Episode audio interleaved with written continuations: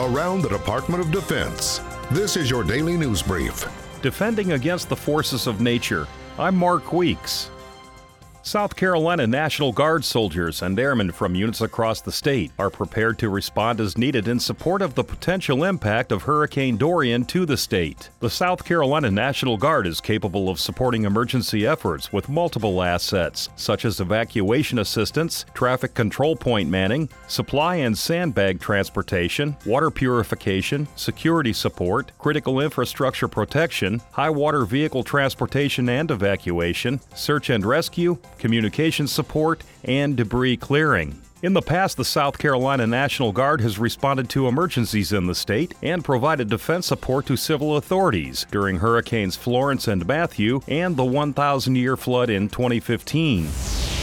Being prepared when a disaster strikes could be the difference between life and death, and the U.S. military applies warfighting skills and assets to help protect the homeland. When a hurricane is on the way, in the air, members of the Air Force Reserve's 53rd Weather Reconnaissance Squadron from Keesler Air Force Base, Mississippi, known as the Hurricane Hunters, often fly into the storm to gather and send back data to forecasters on the ground. On the ground, Army officials say more than 300,000 National Guard troops are trained and ready to assist with hurricane response, including evacuations, communications, delivering supplies, and maintaining order. Along with its military manpower, the Guard also deploys helicopters, boats, and high water vehicles.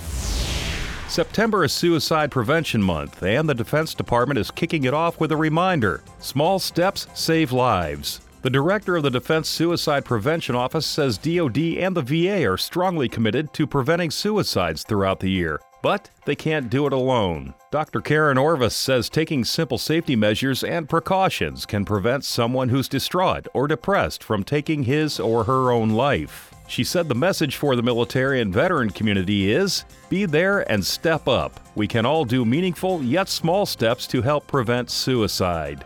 That's your DoD News Brief. I'm Mark Weeks. You can find more stories about your military at defense.gov and by using hashtag KnowYourMil.